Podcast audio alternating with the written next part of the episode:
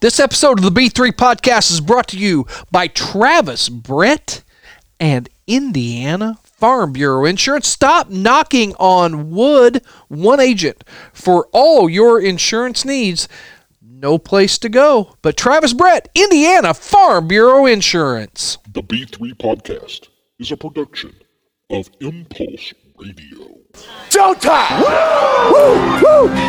Woo!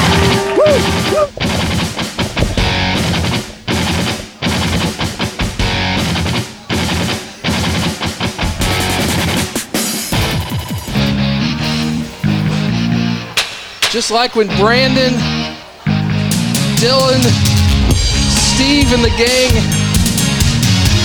headed to the summer beach house, the B3 podcast is back. it's B3 47558. This is like the Jersey Shore edition, except for we're across from the Dollar General. Well, in case you didn't know, A, this is episode 112. And B, Snooki. I'm okay with Snooki. Yeah, she's all right. We have a special guest tonight, which is the reason it got us back out of our hiatus to do a show. And we would not have done that for anybody. Not even me. No, well, Not you, even- you're more than anybody. Oh, He, he- he's more than a lot. Yeah. the uh, the whole gang's here. Todd Lancaster, of course, you know, just reading him's like like a, a Pulitzer Prize, nearly what three times a week. Sometimes it's better than that. It's like a Nobel Prize, a Peace Prize, Mike DeCourcy bringing peace to Daviess County. preparing to educate the youth of America. Uh, it's something like that. Yeah, that's all right. Um, I'm fresh off my trip to Bandon Dunes, which was amazing. Hopefully, you listened to those. If not, go back and listen to those the Bandit shows Dune in the archives. Were, were, were pretty top notch. there's a there's a couple of those shows that happened probably about an hour too late for uh, for proper speech and. Uh, I guess I guess the uh, the U.S. Junior Amateur or no, U.S. it's abandoned, right? Yeah, It's abandoned I just now looked up. They're in the match play now. Um, the three Indiana kids, Ryan, Ryan Ford, Ford. Uh, the Medeski, and um, uh, McNeely, I believe. They all missed the cut, didn't make it to, but played well, um, but didn't make it to the match play. Um, I got big things going. We'll talk about that maybe sometime or when we come back um, in my professional life besides podcasting. But Deco, talk about our guest, dear and dear to your heart. Well, this is, and and, and I think I would consider this to be the uh, the biggest sports story um, in, in in Southern Indiana, and it has been since I think you know late December, early December actually. Gil Hodges finally, after 50 years, finally. finally, after 50 years, inducted into um, the Baseball Hall of Fame. And our, our, our special guest is uh, somebody you may not know, but uh, if, if your eyesight works, you've seen his work, even though he lives, you know, 2,500 miles away. We, we just always call him Uncle Randy, Uncle Taco. But uh, Randy Hedden, our, uh, our guy, and, and, and basically what he's done is he's uh, kind of crafted his life of of uh, at least locally. Hey, you, you, you want to know something about? There's there we go. There we are. Crowd at I love Bones applause. slow. It's Yeah, amazing. no, but you- even you- though it's manufactured Yeah, applause, I'll no, take it. You, you, you want to know something about the life and the times of, of, of Gil Hodges um, for all the things that he's done.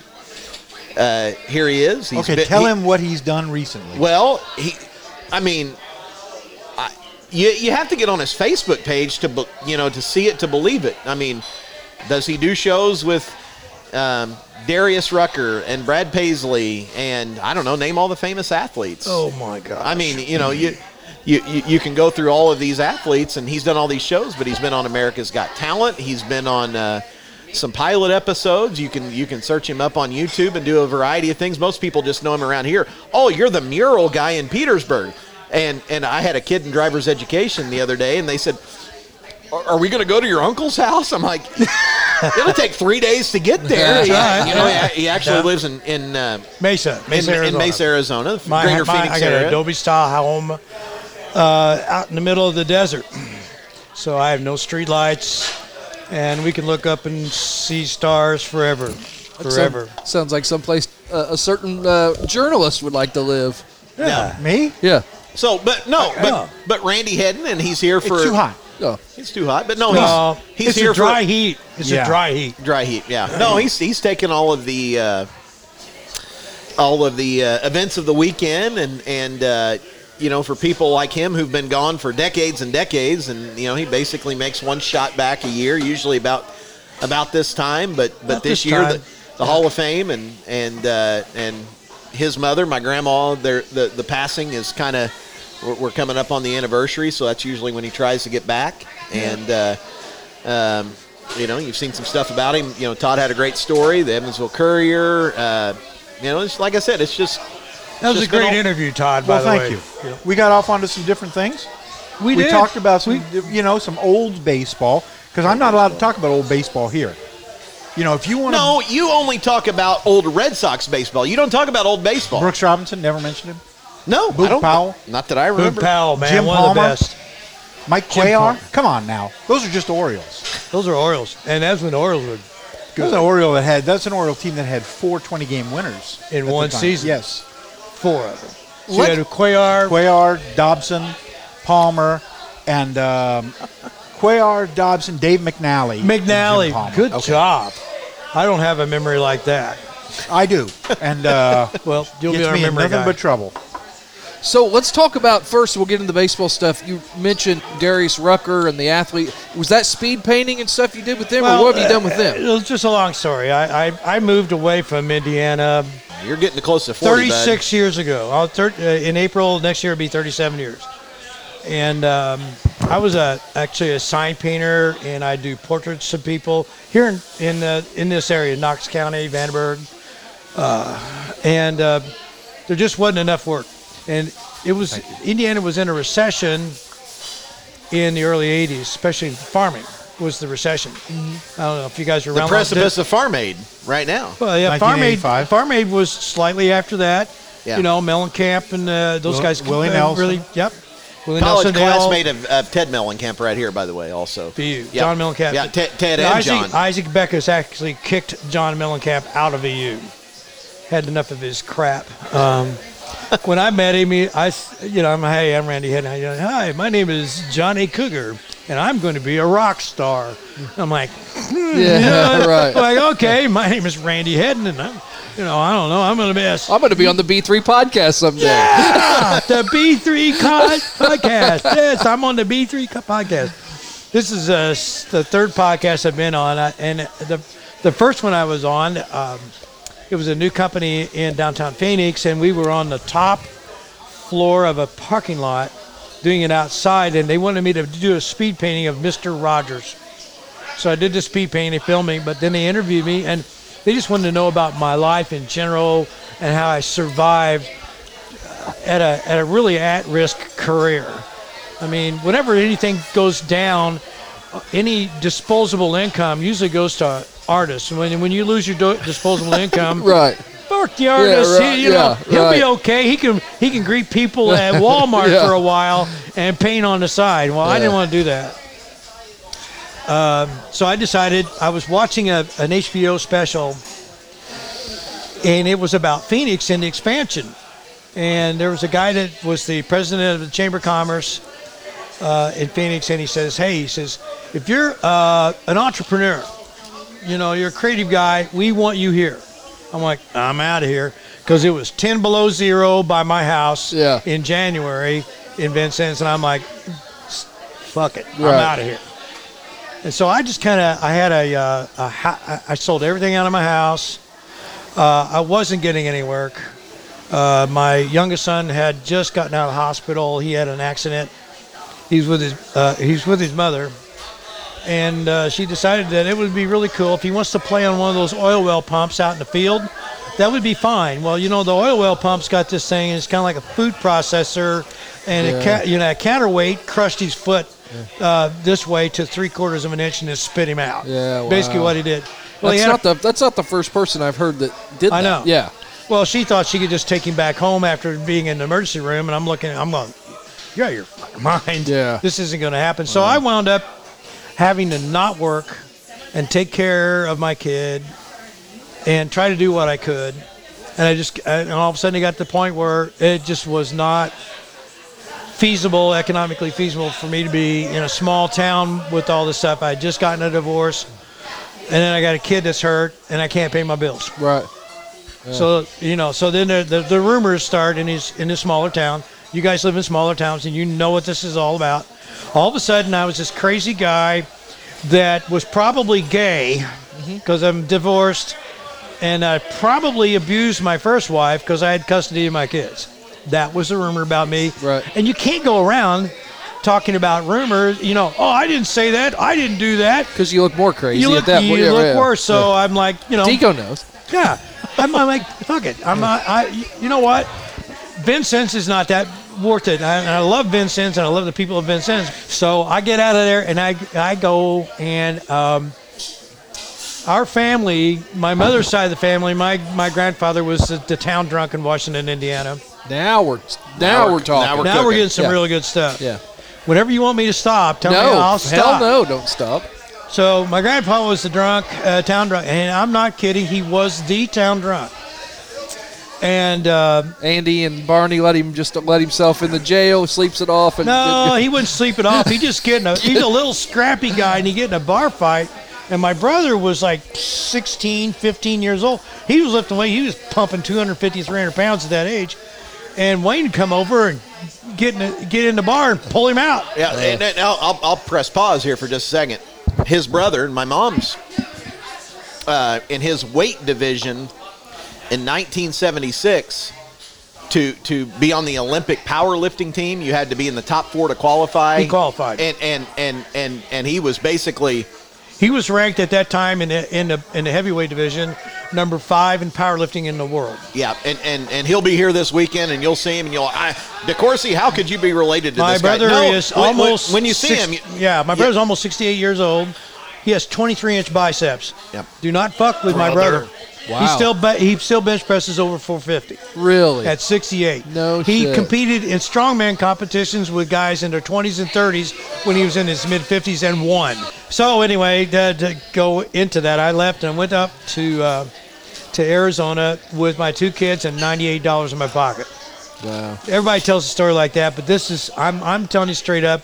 I'm almost 70 years old and I don't need to lie. I can't remember my lies, so fuck it. I'm Right. telling you exactly how it happened to the, best of my knowledge. Yeah. And uh, uh, I went out there and uh, we rented a two bedroom apartment, me and the kids, and, and got them in school. And I went to work designing monument signs for a sign company, What year would this have been? 1986. Six. Okay. And uh, that company went out of business within six months. I had already started contacting some other uh, uh, rep, uh, commercial reps that could get me uh, freelance jobs. So I got my, my first freelance job was with a, a restaurant chain that had different restaurants. Like they'd have an Ed Debevic's over here, and then they'd have an American Grill over here, and they had a um, uh, Tuccetti was a, a Italian restaurant. Yeah. Well, I got to do these murals, and then when I was doing a mural one night, one of them has a restaurant and a nightclub in it, and I was doing. You guys might not remember this. Max Headroom. Oh yeah. Did yeah, Ma- yeah. I did. I was doing a Max Headroom mural in Scottsdale, Arizona, and it's just just gorgeous little uh, couple. They were originally from Long Island and Brooklyn, and they'd opened up a uh, a Jewish style or a New York style uh, deli and bakery, and they still this day have the best bagels in the world. It's all in the water. Yeah. I'm just telling you. Uh, yeah, we're, right. So they've got this formula, and and they they watched me to the Max Headroom, and they said, "Hey, um, can you do a mural in our restaurant?" I'm like, "Oh, thank God, I don't have to move back to Indiana. I got another job." so I'm I'm literally going sometimes every two three weeks, going, "Well, am I going to run out of money? and I got to go back to Indiana?" You know, because my dad kept saying when I left, he says. Yeah, I'll be back in six months. Yeah. Right. And I'm like, no, I don't think So I- like 1986, 1987. What's a what do you get? 500 bucks? Thousand bucks For a Like- mural? Yeah. Oh no, I was getting two, three, oh, four Okay, thousand dollars. yeah. So I was, you know, if I could get two, three thousand dollars, That I'd keep me okay. you going for a yeah, while. I'd Yeah. pay for the kids stuff, and you know, I'm not, I'm not saving a lot of money with that. right. Yeah. But I'm getting by, and I'm okay. And I think one time I had to call my mom. Mom, I need, I need thousand dollars, and it was kind of like, probably within the first three years of me being out there. Yeah. I felt like crap. I never wanted to borrow money off my parents, Right. especially my dad, because I get a lecture Right. about why I don't have a real job. Yeah. Right. So that always kind of, for the longest time, it, it bothered him that I was a freelance artist. Well, anyway, I, I uh, Chompie's wound up doing uh, 22 restaurants, and I did about 45 murals Oh, in wow. 22 restaurants. I just finished up my last mural job in the largest restaurant. It's 18,000 square foot restaurant in Central Phoenix, and it took me 18 months I'm okay. I'll have one. Yeah. thank it, you. It took me 18 months to get everything uh, done with that one, so I went on with that. But anyway, in the middle of this, uh, I'm still I'm still showing my portfolio to people, and all of a sudden, this one company in Phoenix is doing uh, contract work for Mattel Toy Company. They were doing uh, their toy fairs all over the world. Then they, were they were a big deal. So all of a sudden, I'm doing murals for for Mattel Toy Company, and I'm also helping to design. I would get prototypes of their products, their toys. I think one of them, one of them- one of them was uh, CNC. I don't know you kid, you guys probably did CNC. Uh, another one was called Speed Tracker. It was a baseball. You throw the baseball, had a little LED yeah, display. so that they, I had to Showed you how fast. yeah, I had to went, right? Yeah. prototype, and, and one of my jobs was to make the product or the packaging for the product look good. Right. So I started doing that. I worked. I wound up working 13 years with this company, Oh, cool. doing stuff for Mattel. Well, Mattel and Disney merged in their toy line, and all of a sudden now I'm doing Mattel and Disney and the restaurants and next thing you know it, it is I'm, i've been in arizona three months and i bought my first house. So i bought my first house for $68000 Thank you, ma'am. and my total uh, nut uh, for the month including my groceries and stuff was about thirteen to $1500 a month. And i'm pulling in about 3000 a week so I'm working three weeks, taking a week off, going on vacation, come back, work three weeks, take that's thirteen hundred. Then I buy cash. I buy my first. Uh, um, I bought a Triumph TR4A cash, and I sold it, and then I turned around. So I, I'm. Uh, what is that? Those Uh, are the so- sidewinders. I've watched him Where enjoy some wings in my day in this podcast. I don't know I've seen anybody enjoy anything more you just enjoyed those I'm, sidewalks. I was hungry. I'm not gonna lie. They looked awesome. Anyway, back to By by that time, I was close to forty. I think I was thirty-nine or forty years old. Uh, I was pulling in three to five grand a week. I decided to well, move down forward just a little bit. I said, well, you know what? I've designed all these restaurants. I've done all this stuff, and, and I got hired by Sony. And I, I went, actually went overseas, and I did uh, some interactive malls on the West Coast, and then I went to Tokyo and did an interactive mall there for them, designed that, and helped put that in, and then brought back. And then Tokyo offered me a position, uh, or not Tokyo, uh, Sony offered me a position uh, in uh, about 99, 1999, and said, "Look, we want you to come work for us, and we'll we'll pay you 160 grand a year and give you your benefits." And that sounded really good. I got, I have to admit, it sounded really good yeah. until they offered me a one year contract.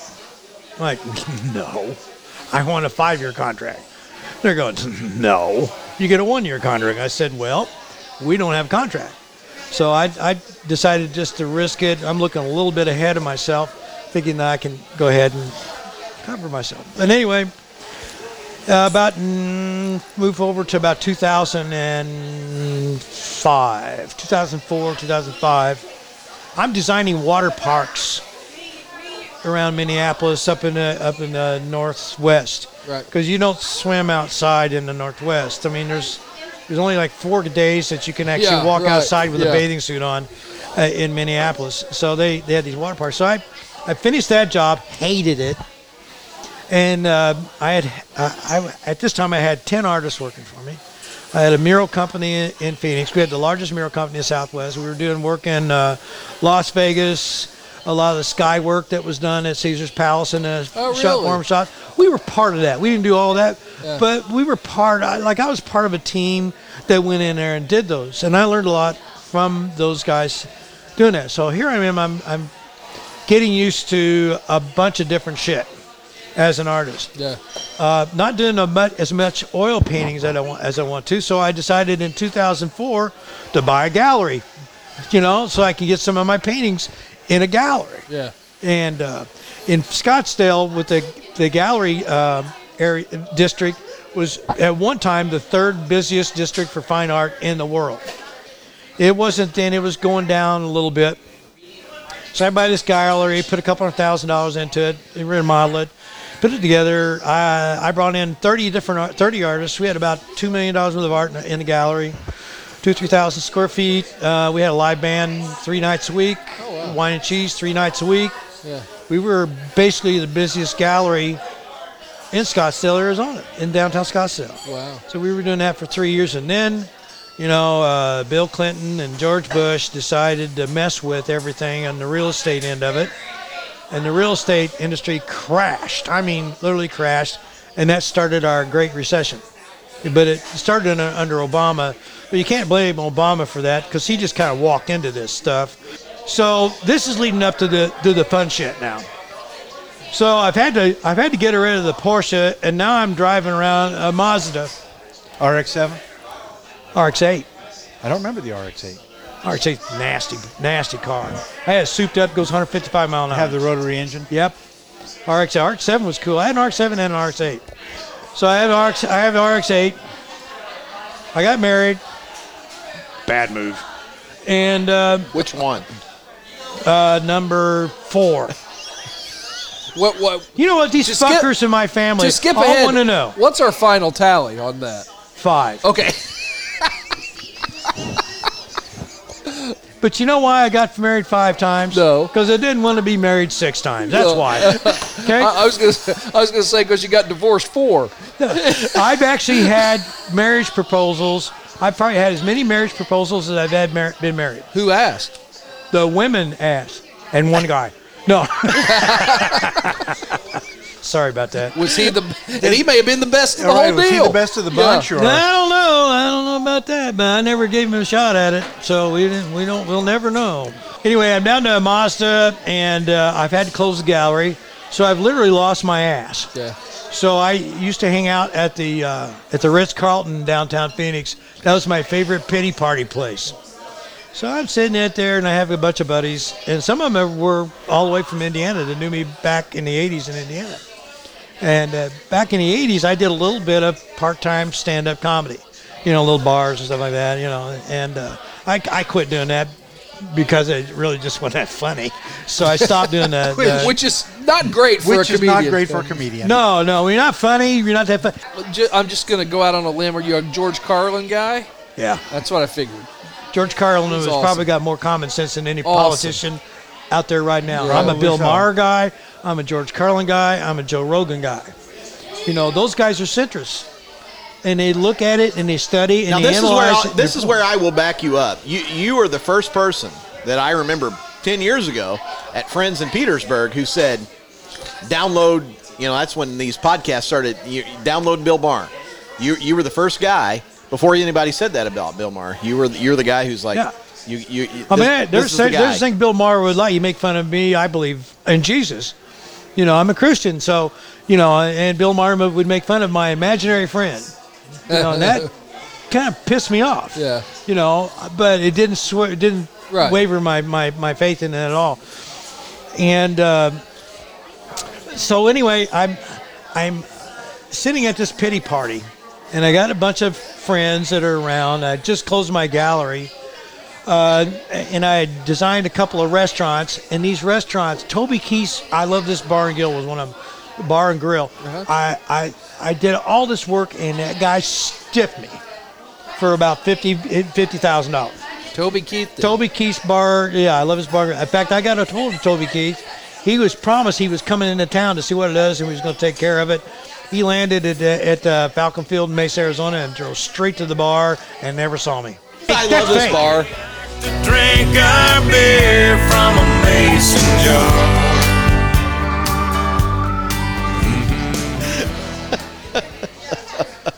So I'm sitting at the Ritz Carlton, and I you know, I looked at everybody and I'm like, you know what? I'm 57 years old.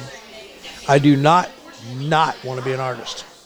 I do not want to have to change careers at 57. Right. And people were giving me stupid recommendations and stuff. Nobody's buying art because it's disposable income and everybody's lost their disposable income again. And one of, one of my buddies said, Hey, he says, uh, I've seen you on stage before back in Indiana. He said, I've seen you on stage. You got pretty good stage presence, but your, your, your jokes sucked. But I saw you did stage presence, it was good. And I've seen you paint your studio. He says, Why don't you paint on stage? I'm like, uh, never heard of that before. It wasn't done right at that time. Right. We're talking 2006, roughly. I'm, I might get my years off a year or two, but 2006, I thought, hmm. I went home and I got on my computer, did a Google search, uh, live painting on stage. Bang. Here goes YouTube. Guy named Denny Dent, like you dent your car. His name was Denny Dent. And he had just passed away from uh, multiple organ failure at age 53, which means that uh, he'd used a lot of drugs. And it just finally like, backed up on him. But, well, Denny's getting on stage and he's doing all this, these speed painting things. And I'm like, this is kind of cool. So I went out and stretched a big canvas and got in my studio. You've never even thought of this. Never before. thought Yeah, of right. never. And I thought, you know, I'll do uh, Paul McCartney. So I went up there and The I lads played. from Liverpool, you know. I know. So I did this uh, this uh, painting of Paul McCartney. It took me 14 minutes to do it. Well, Danny's doing his stuff in six to eight minutes. And I looked at it and went, you know what? I did. That looks looks like Paul McCartney. That's not not too bad. I had been up all night. Couldn't couldn't go to sleep, so I'm up all night. And my future ex-wife comes up the stairs uh, to the Number five? studio. Uh, yeah. No, Yeah, okay. this There we five, go. yeah. Uh, yeah, number five. We're just we're just trying to keep No. that Yeah. in order for the listener. it. People, I had, I had all my at kid, home, I had my two boys by number one. That was my high school sweetheart. true. Be honest with you, I don't want to say anything else because my my fiance's list.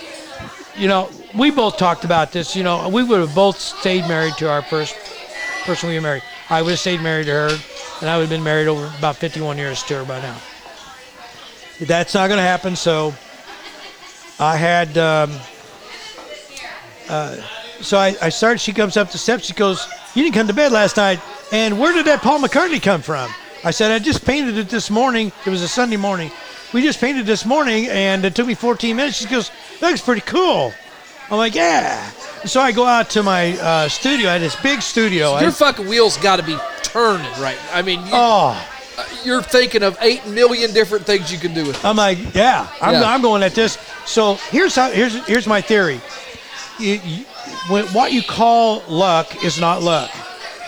Luck is the result of you putting something out there in the universe for people to experience. That's where you get your luck. Luck is actually good karma. You put good shit out, you get good shit back. You're if you're an asshole, you're not gonna have you know most assholes have a really, really grumpy fucking attitude because they keep putting out bad karma. You know. As I mean, it's all, it's always. I mean, I do things like bad karma. Oh, you walk, you drive up to McDonald's and you get your burger that you ordered, and the, and that poor little teenage gal forgets to take your money, and she's she walks away from the window. Nine out of ten people just drive away, and go, Yeah. "Thanks for the free fucking burger." Right. When you know that little girl's going to get dinged on her paycheck Right. for the burger. Right. You know, and I'm sitting there going, "That's bad karma." You stay there and you wait and go, "Pardon me, you forgot to take my money." Yeah. You saved her job, you saved her paycheck, and you went away with the same good burger, if you want to call it good, and, uh, from McDonald's. That's Yeah. just that's just my Right. theory. Sure. So I'm sitting there, and yeah, my wheel, my wheels are spinning. And so I go out of my studio and I stretch a whole bunch of canvases, like 25 of them. And yeah, I paint them black because Denny Dent painted them black. And I start painting John Lennon to John Lennon music. Yeah. And it's the same music. And I paint and I paint and I paint and I paint and I paint Dinko just showed us this. It- That's amazing. Yeah. and I paint. And, I, and I've got, at, the- at the end of the week, I have 53 John Lennon paintings, five foot by five foot. How can In people studio. that are listening to this find that? Uh, he's got a I'll, I'll give you all that information. Okay, I was if you want to look at my stuff online, you can find it on Facebook under Randall Hedden Fine Art. If you want to look at my videos, I'm on YouTube. Okay. You just you just look at you just go Randall Hedden Art, and it'll show up. Because Deco just showed us the John Lennon. Yeah. So, the the awesome. John Lennon that I'm looking at right now, I it's sped up. That's the first John Lennon I ever did. how right long? there. How long did that take? Six minutes. Six Uh, minutes. It, eventually, it was six minutes. Yeah. That, there- at Not a- that- no, that's part the of the first story, time yeah. I tried to speed paint John Lennon, uh, before I ever went on stage, it took me 45 minutes to do John Lennon. I did the same John Lennon on stage two weeks later in nine minutes. Wow. The same, and that John Lennon right there is six and a half feet square. Wow. Now, do you have any of the? 45 Let's just say, stay on the rock star vein. Do you have anything, say, in either the Rock and Roll Hall of Fame or the um, uh, Hard Rock Cafe or anything, anything like that? No, but I've, I've got an agent who would love for me to do the Country Western Hall of Fame in uh, in Nashville. We'll talk about that in a minute. Okay. Uh, I I am starting a series.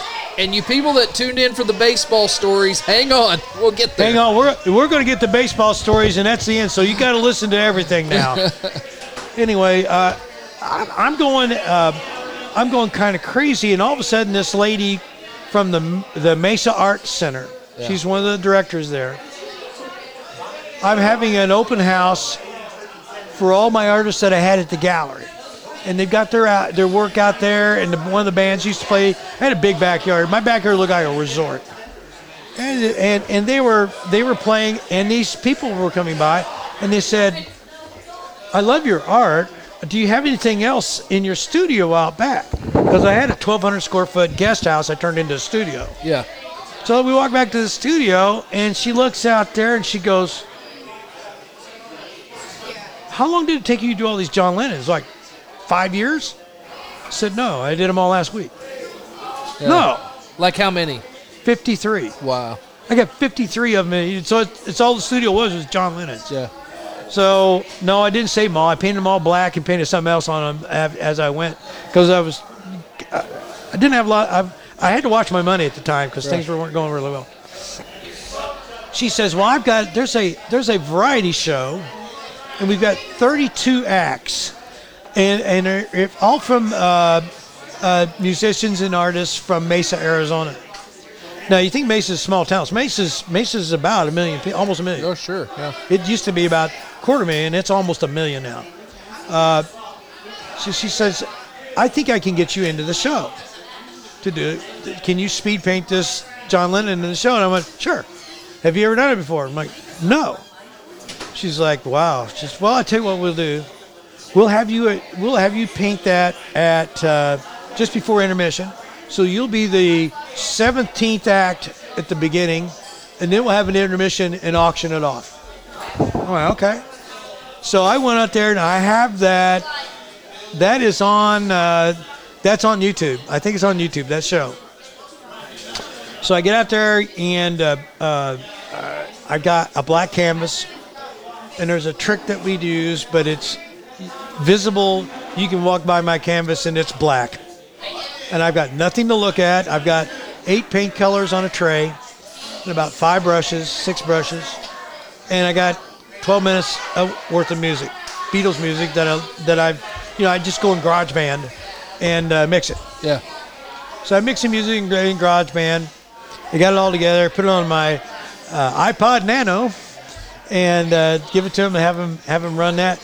And we had uh, a thousand people in the audience. Every one of them paid five hundred dollars for their seat. Balcony, every, it was packed. And the former Attorney General from Arizona was the MC that night. And he walks right straight up to the painting. This part, my hands, you can't see it on the, on the radio, about 18 inches apart. He looks and he says, So, Randall, what, what are you going to paint tonight? I said, I, I'd rather not say, we'll just uh, get started. And, and then I, the music started, and the crowd went nuts. And I got the painting done. We auctioned it off. I think we got $10,000 for the, for the painting, and we split it. So I had one home with five grand, Wow. and I needed that five grand bad. Yeah. So I went home with five grand. I went, and then I, I had a guy that was considering. Uh, he owned an entertainment company, considering uh, booking me. He calls me up, and he says, I saw a Vegas show tonight. That's amazing show. I can book you anywhere you want to go. I said, let's do it. 30 minutes later, I'm in my van driving to see a, a, a possible client. And a lady, her name was Elena Fish. And Elena says, Hi, my name's Elena Fish. I'm uh, the production manager for America's Got Talent. Okay? We want you on the show. I'm not standing in line on a sidewalk right, in right, Phoenix, Arizona with a bunch of unemployed people and kids thinking they're going to be a millionaire. Right. Uh, I'm not going to do that. She goes, No, no. We're offering you to come on the show and you don't have to audition. All you got to do is show up to the show up to the hotel that we are in downtown Phoenix. Just let us film you, and we're done, and you're you're on your way. So that was that was awesome. You only get um, uh, uh, you only get on on television, live television, at that point if you were the final 24. Yeah.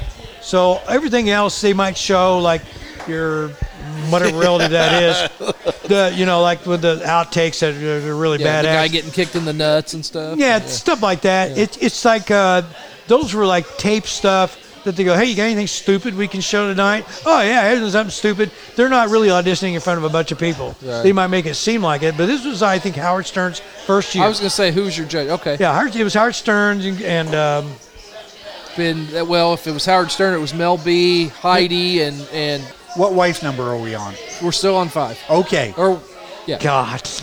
I just I was gone for a couple of minutes. I didn't know it'd be gone. Simon, to- Howie. Right. Just to make sure Howie- that this Howie- isn't, Howie doesn't Ma- sound crazy. Yeah, Howie Mandel. Yes. Just made that, yeah, because this is this is 12 years ago. so Howard, America's Got Howard Talent. thought I was going to win it. Yeah.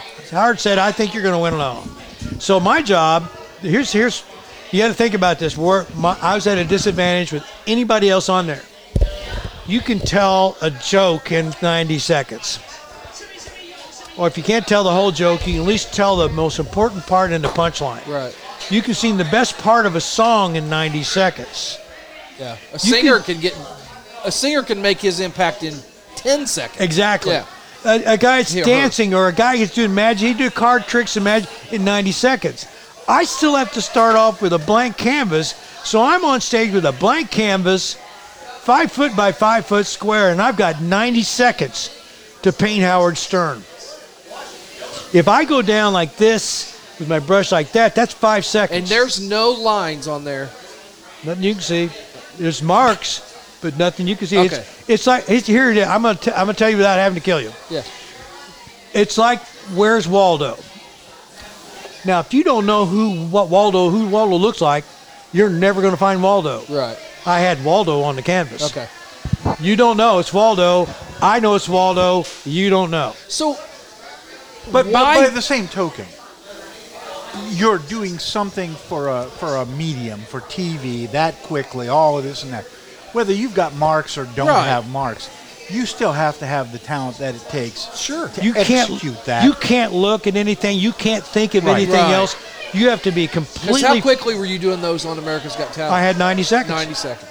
Yeah, that was, I barely made that, but you know, when I did the Howard Stern, they- they're like, "Oh, he's going far." And then I, I ran into the back in the back uh, during one audition. There was a black guy, tall, handsome black guy. His name was Landau something or other. When he sang, when he sang, he sounded exactly like Frank Sinatra, and he won the year prior. And the year prior to that, Terry Fator won, and he's the Yeah, ventriloquist I was that's to in. say he's still running Vegas like crazy. Terry Yeah. Fator is really the only guy He's the Mirage, right? I think. at Yeah. the Mirage. Terry Fator is the only guy that really won America's Got Talent and is still out there performing Right. Regularly. You got to. Except for well, that dr- that guy in the dragon costume. What's Oh, his well, name? Tiff. Oh, yeah. still out there. Yeah. Well, we don't call that a real act. That's Yeah, just a. yeah. That's like that one guy that would do the she bang she bang on America's, Yeah, uh, on, on William- America's William Got Hung. Talent. Yeah. Hung. That's what it William was. Hung. William Hung. William Hung. She bang she bang. you know, I'm like, oh my. Um, Todd Packer on The Office had well, WL Hung on his license plate, and, and Ryan says, "Are you a William Hung fan? Why do people keep asking me that?" WL. So, is is a John Lennon, oh, a I get Howard it now. Stern, are they? are they good subjects for something like that because of the unique the Howard route- Stern is not. It's not. No, it's I like just I, I like to maybe his- paint his Keith hair- Richards, but man, it takes forever. I could never got speed many- paint. Keith got Richards got too many lines. fucking Yeah, wrinkles. I'm like, I take all the wrinkles out of his face and it doesn't look like Keith Richards So, t- anymore. so why look why John Lennon? The the the the easy Well, he's Is No, he is it didn't. because he died? it- Because he died young? no, John John Lennon. Why not Janis Joplin? I do Janis Joplin. Okay. Okay. Janis Joplin died on my 18th birthday. Wow, Brian, don't be a Wow. dick. Well, I was just saying. I was Yeah, just thinking. Brian. It was the first person that died young that popped in my head. Well, William Young. William Hung Young.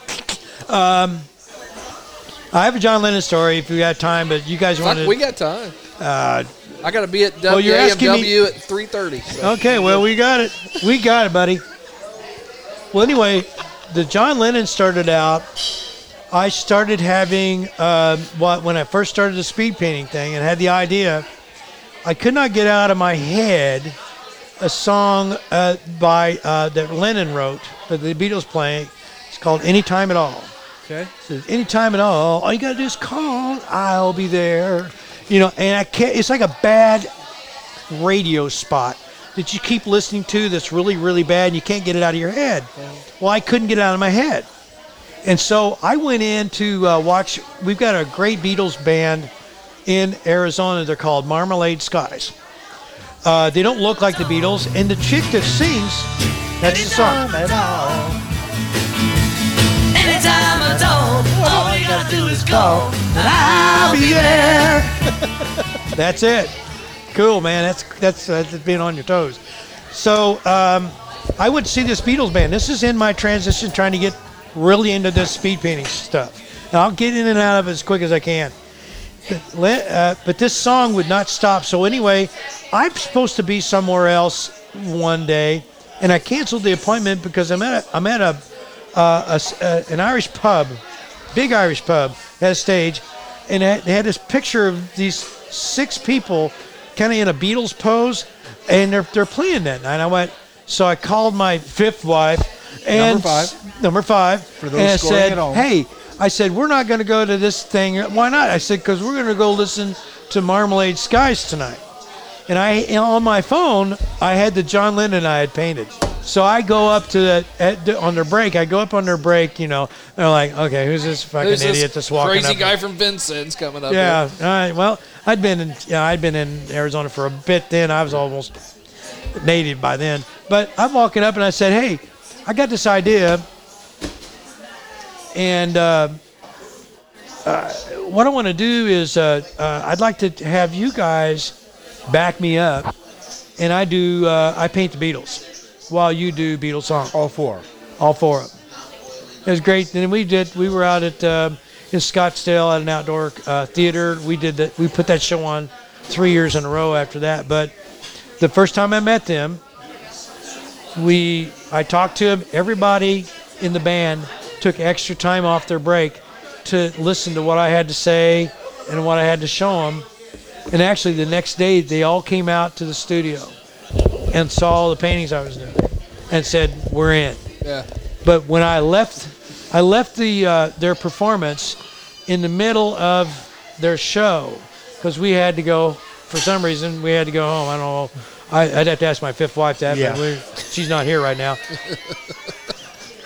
I'm not sure, not sure what that means, but I'm going to just. You got it, but okay.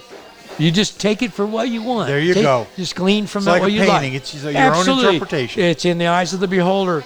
So as I'm walking out of the venue, any time at all, the song hits. Really. And my fifth wife grabbed my hand real hard and said, I think you just got an, a, a, message. Yeah. And that's when I started to believe that if you let the universe and you let karma work its way and you're doing something good, you let you let this shit happen. You know, you're you're you get epiphanies. An epiphany to me is a visitation from something that's trying to tell you something. I'm okay. And most people just don't listen to it. Yeah. I just want to iced tea if I'll, you got it. I'll have a makers and diet. Yeah. of iced tea. I just a And we don't edit that no, out. no, Yeah, Unsweetened tea. 3:30 Waitress orders always make the podcast. You're, I didn't Yeah. expect you to be this damn interesting. I thought that we were going to be in and out. Real quick though, you know who invented oil painting? Travis Brett. Travis Brett, Indiana Farm Bureau Or Insurance. Indiana Farm Bureau. Uh, but you know where he's located, of course, on Uh, 304 on JFK, and Avenue. Lagodi. Yeah, he's Eight- my insurance agent. 812-295-3129. If you have an auto, Todd, you've got an auto. No, I'm going to knock on wood here shortly. That's yeah. Get ready. Uh, you've got a home. I do I assume. For now. for now. Um, we all are alive. Uh, renters insurance, business, farm, and crop.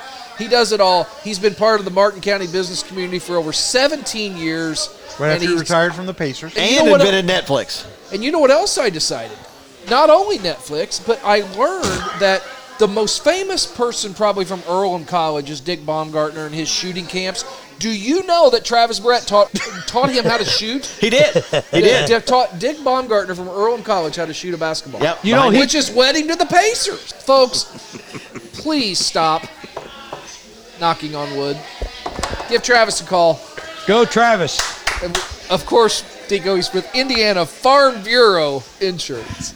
We pay the bill every month. That's right. It, it It's on time. I'm out doing shows. So I do one show for Hospice of the Valley. And I don't know if you guys remember Hugh Downs from. Uh, Oh, he's still alive. From No, he's not. He He's died? dead. He died uh, two years ago at 101. Okay. Well, I he- saw him at I saw him at 95. He looked great, but uh, he was at Hospice of the Valley. He was advertising Hospice of the Valley. You know, I hope to see him someday. Yeah, right. uh, but uh, I'm He's not the over first the person O. to tell me seatbelts So- might, in fact, be bad. Take that, Ralph Nader. I'm So not now only, here's the really I'm not only wi- the owner. I'm also a client. Uh, he is definitely dead. COVID. well, anyway, at the Hospice of the Valley event, I'm doing a Rat Pack show. Okay. So I'm doing the whole Rat Pack. All of them. All of them. Rat Joey, Pack- you, are you doing Joey Bishop? no, he wasn't. okay. Thank you. son of a gun. Yeah. Uh, so uh, I'm like, okay, um, I'm at, at the at the Hospital of the Valley. You know, everybody's they got ten tables all over the place, and there's probably 500 in attendance. It's a big one at the Arizona Biltmore. So I'm up on the stage, and I noticed that there's different tables for different. There's there's physicians over here, and there's nurse practitioners over here. Right. One table they had for empaths. You know what an empath is? They think they're well, they feel like they're psychic or they feel your Oh, energy. em- empaths. Empaths. Empaths. Frauds Impact. is what we call them here in New York. You call 'em Indiana. what? Frauds. oh yeah. Criminals. hey, Hugh's a libertarian. Anyway, I just found this- that out. This these empaths uh, were sitting at the next table. So after I'm done with my show, So they I'm knew what sitting you were there gonna with paint. my I'm sitting at the table with my fifth wife, and um, there's a lady that's uh, she's a RN and an and an empath. Okay. That's one you don't want to see. Right. Anyway, the, she comes over to my Triple table. threat. She says she sits down next to me and she says, uh, She said, "I know who wife number six is." "Pick a card, any card." No, she says, "I want to know something. When you were on stage, I never met her before. She says, I want to know why John Lennon was standing behind you." I'm like, "Uh, so you know that, right?" Yeah. So I had uh, an Indian shaman tell me that that John Lennon was either my spirit guide or a spirit guide was masquerading as John Lennon without me telling him anything. Really? And this spirit, this this guy, this shaman is a friend of mine. He's not a fraud. My nose isn't that pointed, you know. Yeah. And then and then this she comes over and I tell her a little bit of the story about the anytime at all story and all that. Yeah. So to this day, my number one selling speed painting has always been John Lennon. So uh, we haven't mentioned we're at Red Bones Bar and Grill, the best place to eat. Uh, sidewinders are awesome. Uh, the sriracha, Bourbon sriracha. bourbon sriracha didn't let you down again. Did not disappoint. no, I didn't eat tonight, but I did have the uh, Philly cheesesteak here last Saturday, and I heard you were in here too, greasing the uh, greasing Barr-Reeve referees. I, I was. Yeah, Uh, I had the chicken fingers; they were awesome. At the table They were behind us. great. Thanks to Cindy for letting us record here. We appreciate it very much. So, okay, back to it. Back to. Back to I'm offending making you guys' job real easy. It's Who did the best set you've ever heard? Who who killed the most of any show you were? Which you were at? comedian? Yeah, which comedian? Comedian? Comedian or, or which act? Oh, my. What act? Let's do that. Well, the best comedian I've ever seen live is Dave Chappelle. yeah. The, the most intelligent comedian is J- Dave Chappelle. Uh, I'm going to see Chris Rock in about two weeks. Will you- I want to see Chris Rock because he got slapped by Will Smith. If I He's got starting to joke about it. He just told his first joke about it this week. He's he's he's. if I opening got it. sla- if I if Will slapped Will uh, Smith has slapped me on stage, he got a big one back. well, let me tell you something. He didn't flinch. He took it. He didn't He flinch. was a pro. Uh, the the best I got to say the best act. Sam Kinison. Oh The my best God. act. I just told, I just, we were flying, well, it was when we were flying out to Bandon. And I, I think of this every time I'm on a flight. And But one of the great things Norm MacDonald told on the Howard Stern show one time, he said, I'm on a flight with, with Sam Kinison. And they come on, you know, he said, hey, this is Captain Johnson. And Kinison immediately goes, not Crash Johnson! Not Crash Johnson! Except the plane just loses it. oh, I love Kinison. So those were my favorites. Uh, I, I like uh, Richard Pryor was a genius. George Carlin was a genius. Um, I, I so you, what what musical acts you? I know you said Darius and and well, see, Zach- I've opened up for Zach Derek. Brown. Huh? You told me Zac Brown, I think, on the phone. Uh, I I've hung around with Zac Brown a lot. Uh, I've been backstage with him, didn't open up with him, but I've been to his studio. Uh, I've been backstage at his concert. Um, we talk. Uh, he's on my auto dial He's, on my uh, cell phone. He's a consummate pro. He's a pro. I've seen him a couple times uh, in Deer Creek. But I think that his rendition of um, Devil Went Down to Georgia is not as good as the original Charlie Daniels. I've opened up for Charlie Daniels five times. Uh, I've opened up for um, Travis Tritt. I remember I was doing a, I opened for Charlie Daniels at an event in Franklin, Tennessee about seven years ago. And this is a, uh, this is a Naomi Judd story. I knew Naomi Judd. And uh, I had just finished doing the doing the show. Shaquille O'Neal's in the audience, and he's he comes up on stage, and we're auctioning my painting, and auctioning also right next to me, Shaquille O'Neal standing. So I'm five seven, he's seven five, and uh, he's five hundred pounds, and I'm 160 or no, I, whatever. yeah. You know, it's uh, one of those. He's standing. His shoes are like that. They were about over 18 inches long. They were huge, size 24 tennis shoes inside of a, a glass case or plexiglass case. They were auctioning off, and he got like I don't know. He got, I just I stood next to him. and I said, "I bet I get more money than you today tonight." Uh, I think so, huh? Yeah, I think I'm gonna get more money than you. You want to bet on? it? No, no. You know. So anyway, he get he gets like I think he got 15 grand for the shoes. I'm like, oh, I'm fucked. I got 60 grand for Charlie Daniels. I looked at him and went, you know, like that.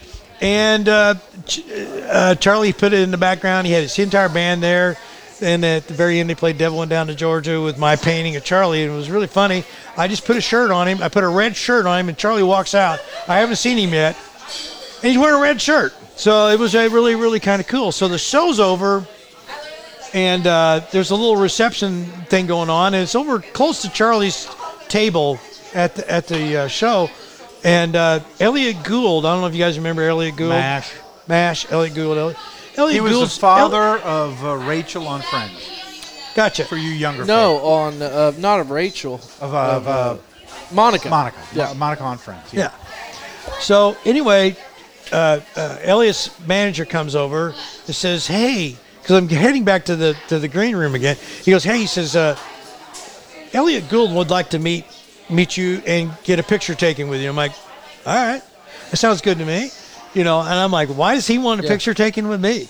Well, you know, when you get when you start getting known, you don't realize you don't realize you're sort of famous until after the fact. Yeah. Yeah, it just creeps. that Don't sheep- I know it? That sheep. I can't even walk through the effing grocery store Yeah. anymore. Yeah. So it just kind of, well, it creeps up on you. So anyway, I'm over there getting my picture taken with Elliot Gould, and all of a sudden, David Corlew, who is uh, Charlie's manager, runs over behind me and says, "Randy, watch out." And I said, "What do you mean?" Well, we got 1,800 people in the audience. And in the back, it looks like everybody's parting the Red Sea. And here's uh, uh, Naomi Judd and her husband. The race Well, car driver.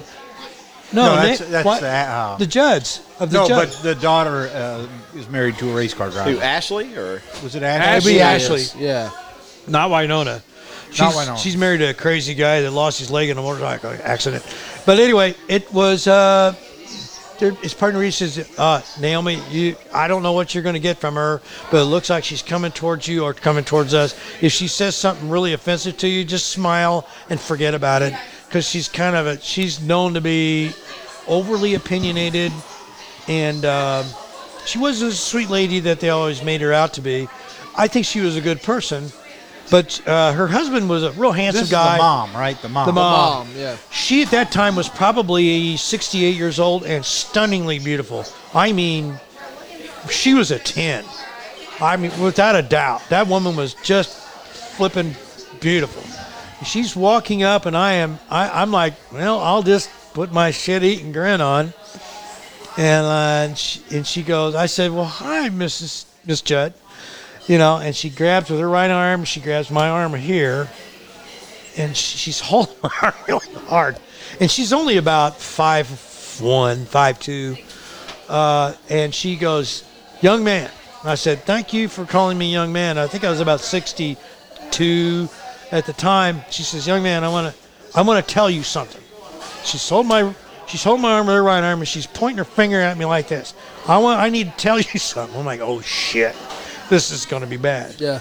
She says, I've been up on that stage thousands of times. And I've seen thousands of acts on on on stage in my lifetime. He said, Tonight I saw a genius. That was marvelous. And turned around and walked away. I said, Thank you very much. Six months later, I opened for Wynonna. All right. So should we move on to baseball? let's get Let's to baseball. go. Okay, let's let's wrap this up. Okay, on wrap the speed Wrap painting.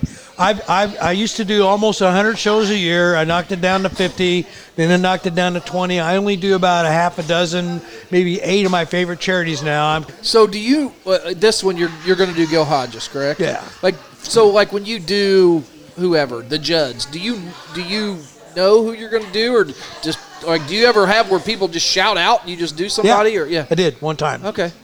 But but typically you know who you're going to who you're going to paint. I prepared because I've like, for example, I I, I had never painted uh, Wynonna before, so I'm in my studio and I I, uh, I have this this black uh, uh, poster paper that I uh, roll roll down, and what I do is I practice painting Wynonna Judd. I probably will do it two weeks before, and I'll do 25 to 50 paintings. Same thing, same music, 50, 60 times. Then I show up with the canvas.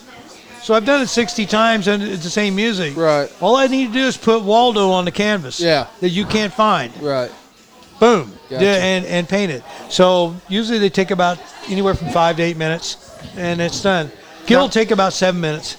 Now, the honest to God truth is, I mean, the three of us are, believe it or not, somewhat creative people in our own right. Oh, I believe that. Yeah.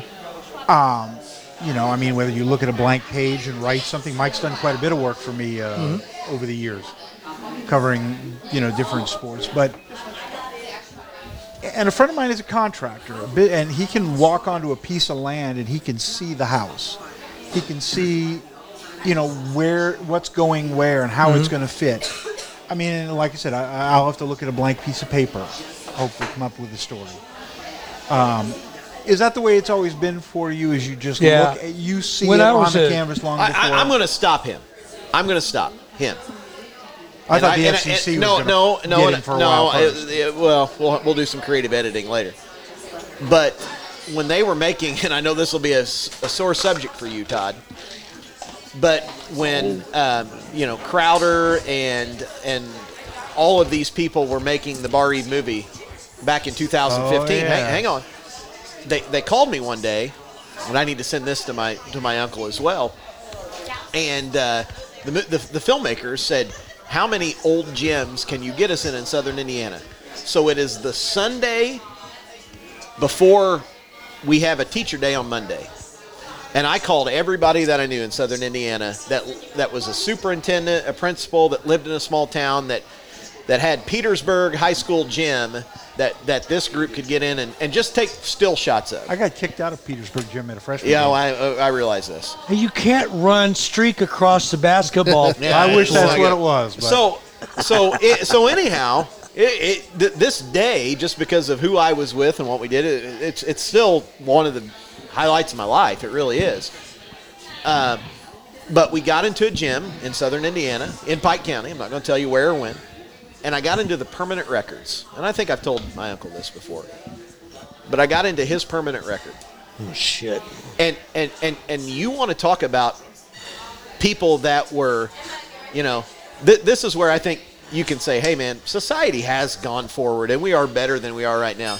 Because some of the stuff that his teachers wrote about him when he was in junior high and and you know they called him aloof. They his his report card was awful they talked about him being out in space and and and i mean it was This was in the record. he was like he was like Blutarsky. I mean, his his his Senator Blutarsky. His his Yeah, his, right. his GPA was in the decimals because I got graduated at 2.0. yeah, and and, and I mean That it, it dumb was and stupid It was is no way vicious. to I, I went home and called my mom. And I'm like, hey, you know, I, I got into all your permanent records today while we were on this on this photo shoot. I can't imagine she what gym that would be, She said, well, what did I what, what did they say about me? I'm like, well, you're okay. I said. Wayne you was probably well, okay, I, too. I, I said Wayne, you know, your brother Wayne was a little worse. I said, but God dang, Randy was like they eviscerated him, and she's like, Exactly. you know, your your, your grandpa told me that, uh, uh, you know, I was in uh, I was junior high, and I did the same thing in class. I was uh, bored, and I had a drawing pad between my book, and I'm sketching everybody in the classroom. Well, my teacher in uh, eighth grade had a. She was old and she was ugly. she had black. she had a beehive hairdo. She had a beehive hairdo, and then I, I the uh, the janitor was a guy. He just I saw him. He'd always he always had his bucket, and then he had his spigot down. He'd fill a bucket of, of water with his mop in the hallway in the school, and he'd mop the hallway and mop it up. So one day I decided to draw both of them in in school, and I got caught. So the teacher I drew with a beehive instead of a beehive hairdo. She had fucking bees flying around her head you know. And then I had the the janitor. I had him in his janitor outfit with his little janitor hat and his bucket and his mop in the bucket, but the water was a spigot, which where his penis should be. And I, he turned the penis on, and he was pissing in the bucket. so she takes me down by my ear, takes me into the principal's office, and sits me down. And Harold Wiseman was an ass. Oh, he was a bad-tempered guy. This is down in Evansville. So I'm sitting outside that office and I'm like, oh God, Yeah. you know, and, and they're trying to. I, I- know people were trying to figure me out, and I know I was weird. And you talk to my dad, he'll tell you stories that just scare the shit out of you. Why do you have this guy here? He's fucked up. And uh, so I go into the to the uh, to the principal's office. I'll make this really fast because we want to get to Gil Hodges. He looks at these pictures and he goes, "So, um, did you draw these?" Went, "Yeah." And he starts to grin. He goes, "This is kind of funny." you got Mrs. Henderson with a beehive, a beehive. he says, uh, "He says, can I keep these?" Said, "Yeah." He says, "Go back to class. Don't draw anymore, okay?" Okay. So I got those in. 19 uh, 2016, I had a Harper Elementary School. I organized the 50 year class reunion. And Harold Wiseman's son came to the reunion. So the son of the principal, Principal. came to the reunion and he says, You're Randy Hedden. I said, Yeah. He says, You know, dad framed those things and they're in his office. He still, I, we still have those. I said, Can I have them back? Said, no No.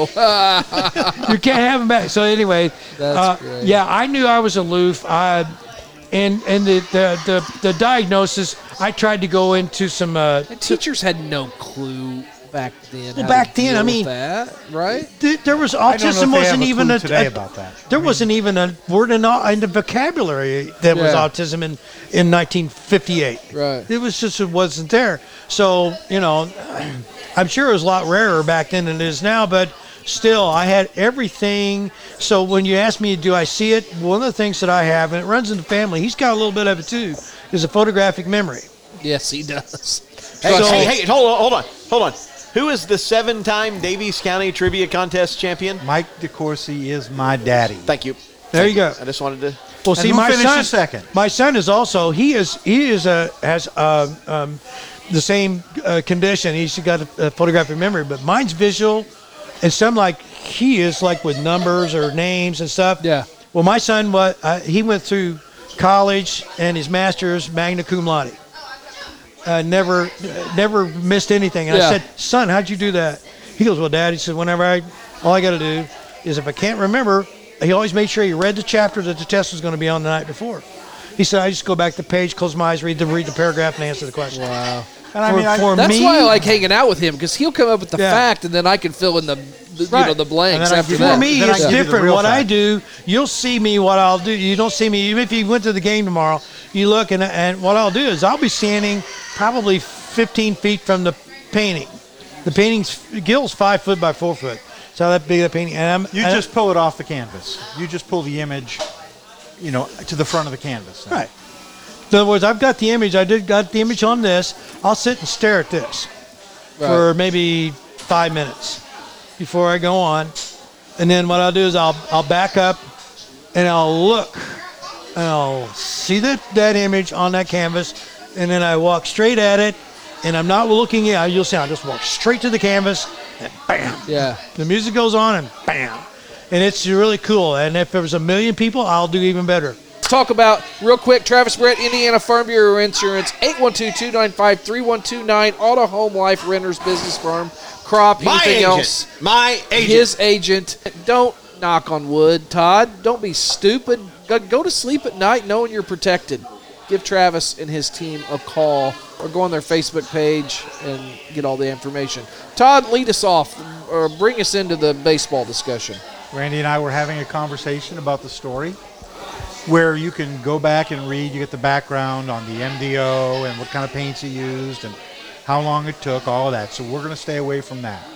But Randy said, I've got the real story. Now, Gil Hodges was, should have been in the Hall of Fame many years ago. Many years ago. Um, when he retired from baseball, and I don't mean as a manager, I mean he was what the second most home runs for right-handed, third but at the time of at the time of his retirement. Okay. Yeah. And um, Randy said, you know, I'll tell you the real reason. I won't do it here in the newspaper. I'll wait till the podcast. I did promise the podcast. What year did he retire? He retired at 62? 63. 63. He was on the uh, the original Mets. The original Mets Right. and, and played part of the next season. And then he uh, also, of course, managed the Miracle Mets. First three gold gloves ever in the National League. yeah. So Eight All Star games, I tell believe. us now here and why, in the shadow of Petersburg, Indiana, Okay. okay, as underneath a Dodger blue sky, tell us why did it take so long for Gil Hodges to get in the Hall of Fame? Now, let me preface this by saying this is not my assumption. This is not my story. These are people that knew Gil Hodges and other people that were involved in this. They're all dead, so I cannot substantiate this for you. I never had them write it down. I never recorded them. We just talked matter of factly at a We bar. want names. But we got names. Okay. Okay. I met a guy who was a World War II P 38 fighter pilot that was shot down over Nazi Germany and became a prisoner of war. In the shooting, a 50 caliber cannon blew off the bottom of his right leg, below his knee. While he was in a prisoner of war camp, he had, he became friends with a sculptor who sculpted him an artificial leg and figured out how to strap it on. And he was playing stickball and tennis and all kinds of stuff Oh, wow. in, in, in prisoner of war camp.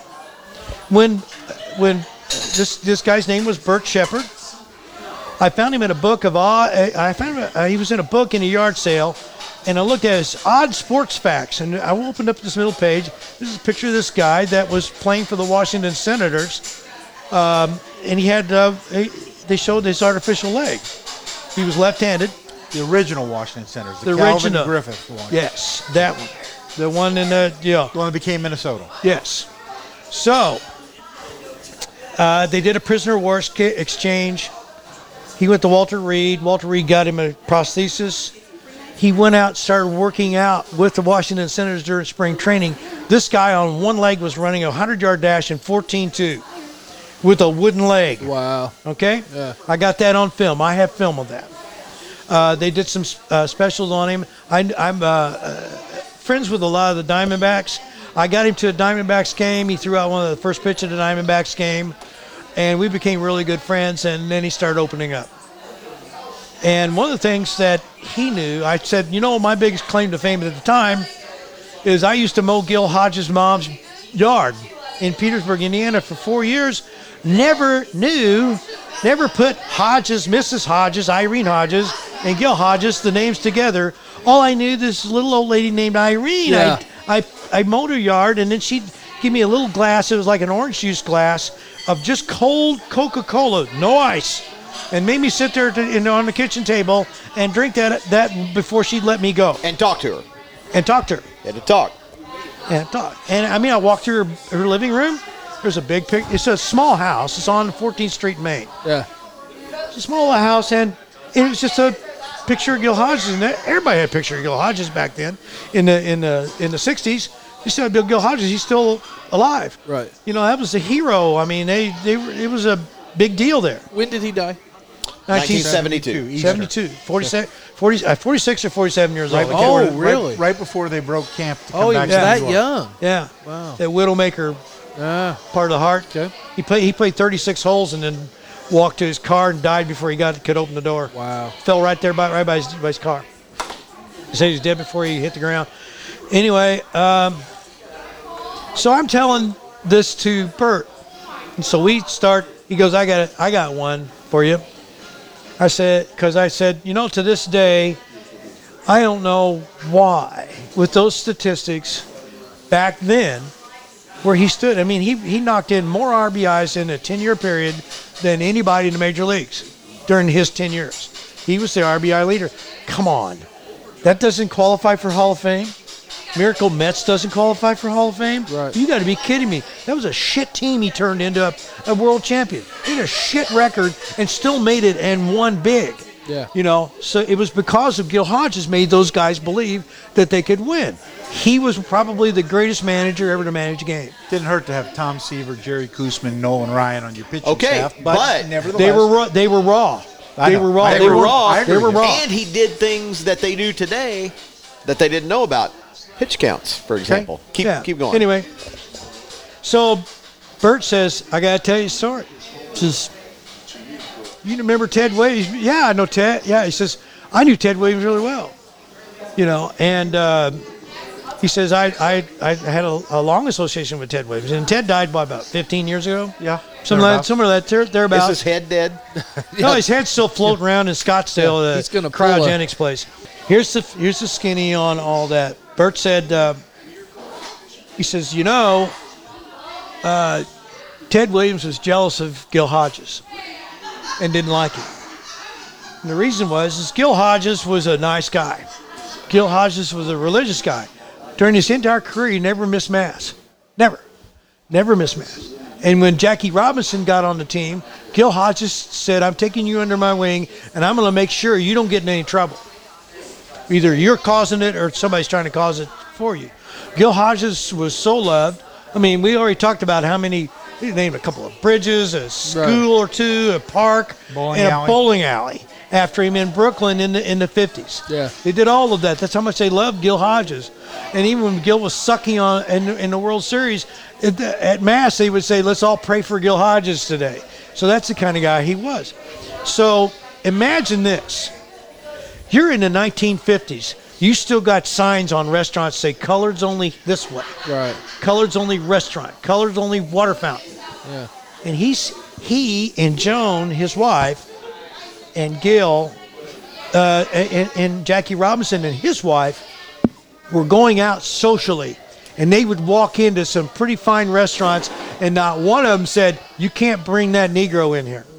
They just walked straight through. You can imagine, not a separate entrance, none of that. Walk straight through the front door into the restaurants, and nobody said a word. I'm Right. sure there were eyes rolling Sure. here and there, but nobody said a word because that was Gil fucking Hodges, and he he was, you know, he knew he could do that, but he wasn't trying to be a.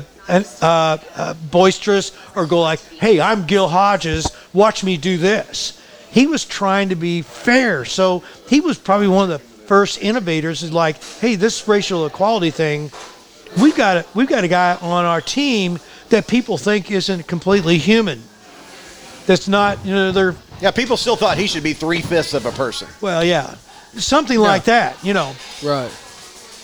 And so they, so they're like, why is he taking this, you know, three fifths of the person around and doing this stuff? He's a teammate. He's a teammate. And Jackie Robinson had a sh- had a chance. He had a tryout with the Boston Red Sox at the same time. Nobody knows that. Did you know that? I told you this story. You told me that. Okay. I told you this. Story. You told me this. Yeah. All right. I'm going to say you probably told him what he already knew. Okay.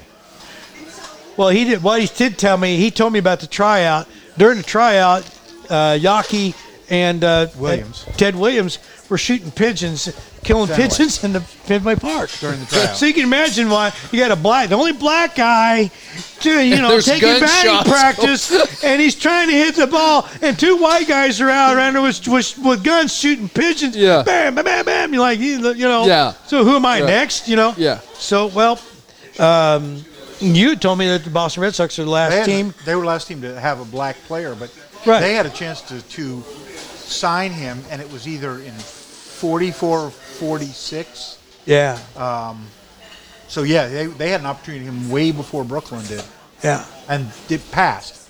Yeah. So Jackie had signed, I think, in '47 Yeah. with Brooklyn.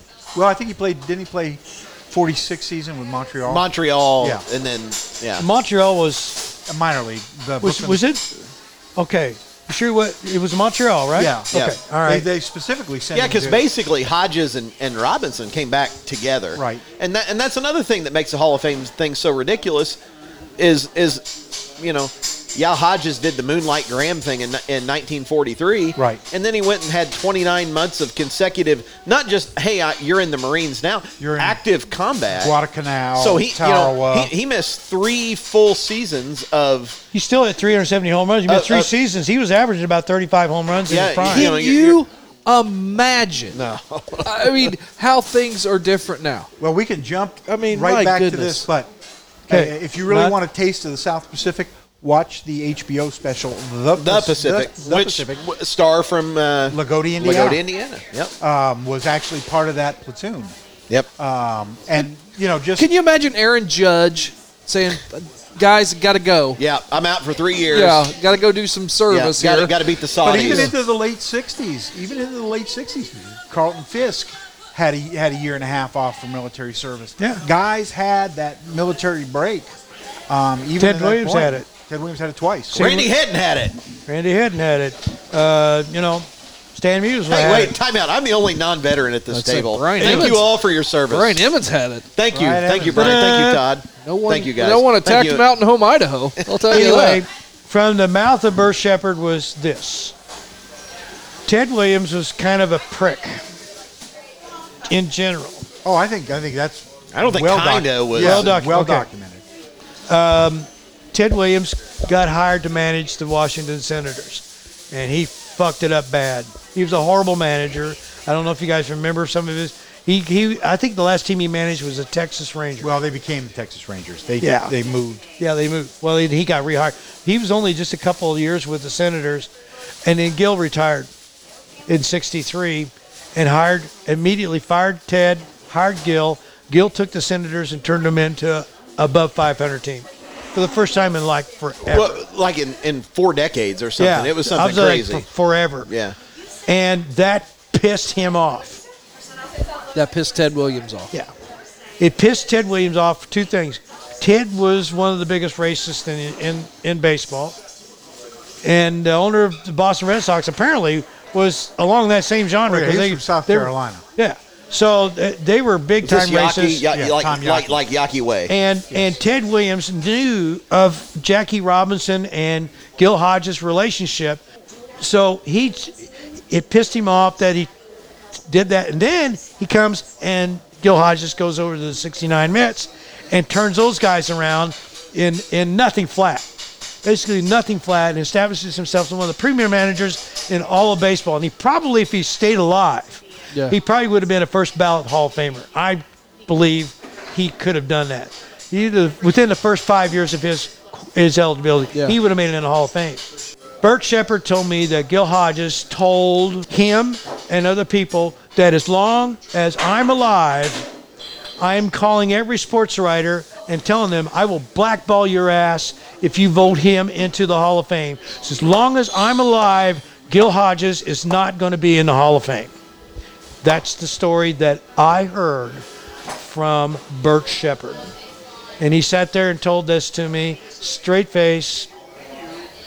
And he wanted me to know because he, he knew, uh, Bert knew that he was going to be gone in a couple of years. He was Right. He was getting old. Now, in, in, in, in fairness, and, and Randy, you'll all these people are gone now, but and Brino, in case you didn't know, Brian, uh, his son's getting ready to head to Florida Gulf Coast to be in their golf management program. He's a golf sectional champion. Is I mean, phenomenal, Awesome. phenomenal. But the the people who taught me how to play golf when I was in the sixth grade were, were Bill and Norma Thomas, and Bill and Norma were both high school classmates of Gil Hodges, and your story is not any different than what they told me on number two at Pride's Creek in 1992. I am glad I, mean- got somebody to kind of back me up because Yeah. I, you know, uh, you So- can tell a story like this and you go, you know, that guy's full of shit. No, He's lying. But, He's but, full of but, shit. long story short, Ted was a petty person. yeah, he was petty. he was petty but, and but, you but, but the people I'm talking about, Bill and, and Randy can back me up. Bill and Gil, they were the best two athletes. They were the best friends. They were the best people. They were the best Catholics. Like me and you. like me and you, only without the hair. And and and you just and, and they told you these stories and and and I would I- credit, I, would credit probably Bill before you before anybody in Oh, Petersburg sure. with, with, with getting this thing well, rolling. Bill at Thomas Clean when he had Thomas Cleaners, Yep. Bill Which would you always. to be in the story. yep. Yeah. You mentioned that he had the. Uh, Yes, I, I mentioned Had, Bill. had the daily stats. He had this daily stats posted in the window of his cleaners every day. But during summer when Gil played, he put it down and he put Well, make notations. Hey, and the, Gil and- went and- one and the for big four. story was was Gil's dad Charlie never knew about the four homer game until he took his morning walk the next day What a different world. and it was in Thomas his Clean, iPhone and, and it was was- it was like, are you are you prank? Are you are you clowning me? what a different No, world. it was. I'm going to throw a little something, a little uh, "Be Nice to Jackie Robinson" thing out here as well. Do you know that Jackie Robinson lived with Carly Simon for a while? really. Carly Simon and her sister were just children. Oh, okay. Their father had a beautiful home just outside of Brooklyn and Long Island. Jackie could not find a home. Her father was Simon of Simon and Schuster Publishing. Hmm. I didn't know that. That's why you come to me. That is why I can That's why you finished second. That's why I finished second in, In the Daviess trivia County contest. Is that is there However- a chance that is who You're So Vain is written about and not Warren No. Beatty? Okay. Not even a chance. But no, but that Checking. is true. That uh, he, for a while, the Simon girls, Carly Simon, they lived with Jackie Robinson. He let him and his wife live. You know, it, God knows, it might have been the guest house. It may have been the, the 15th Wow. bedroom. But yeah, she was. Uh, I'm so proud to was know you right raised- now. I, I know that. It's got hard. Oh, whoa, big dog! Well, I know. was a so big- that yeah. was big stuff there. big stuff. So, okay, but my question is, how does Ted Williams? I know Ted Williams is Ted Williams. How does he have that kind of power? You know, some guys are. I think he was kind of a bully. Yeah. I think he had that bully factor that, you know, he would threaten sports writers. You know, uh, look, I'm, I'm I, I will have your job. I'll, I'll call your publish your your paper. I'll have you out of there. I mean, if I find out that you voted for that son of a bitch in the Hall of Fame, I'm going to make sure your life is miserable and you'll never do your Yeah. line of work ever again. You know, these people are like, hey, life's too short. I don't need to put up with this shit. Uh, no. So then, why did it take so long afterward? Just kind of just well, here's what got happened. put on the back burner to the He's been dead for 50 years. right. I think it took. I think it took the the Golden Era Committee, Right. which wasn't a thing for For a long until- time, right, long yeah, time. yeah, and yeah. still to this day, in case anybody doesn't know, like of all of the people who are enshrined or not enshrined, Gil Hodges has got more votes than anybody ever. He is the number one vote getter. Yeah, that and number one, yeah. He was always when he at, after his eligibility, even though the threats from Ted Williams, he was still finished second, third, fourth, Yeah. second, fourth Un- in under voting. the seventy percent required. And, th- and this Yeah. is this is the Just- crap. yeah. the crap that we heard about. Like in nineteen, I think it was eighty two. Um, uh, Tommy Lasorda had a had uh, what's it called gastrionitis, or he had he had to he had to get something cut out of his small intestine, and he was on the committee, and he was in the hospital, and and and Tommy was like, you know, he played in Brooklyn, and he's like, I'm voting for Gil Hodges, and, and it's like, and and they basically told him like, not if you're not, you know, out of the hospital and casting it. You know, this isn't 2020 presidential politics where you can drop it off somewhere. Right. Like you've got to do it in person, and and and he got. I mean, I'm not even trying to cause controversy for a change, but no, but like you know, he got he got, and that was you know one vote in 1982. I mean, and and this happened, like like it was. I mean, But- it, it, it, it was crazy. But he's in now. So you can, yeah, you, he's in now. And then the You know, last after- go the- ahead. I was going to say the last part of this is he's in now. Somebody had to change his mural, correct? Well, we didn't have to change. Just addition to it, I should say. We had to do addition to the mural. I actually painted a, um, a sort of a replica of the Hall of Fame plaque, but the Hall of Fame plaque doesn't look anything like him.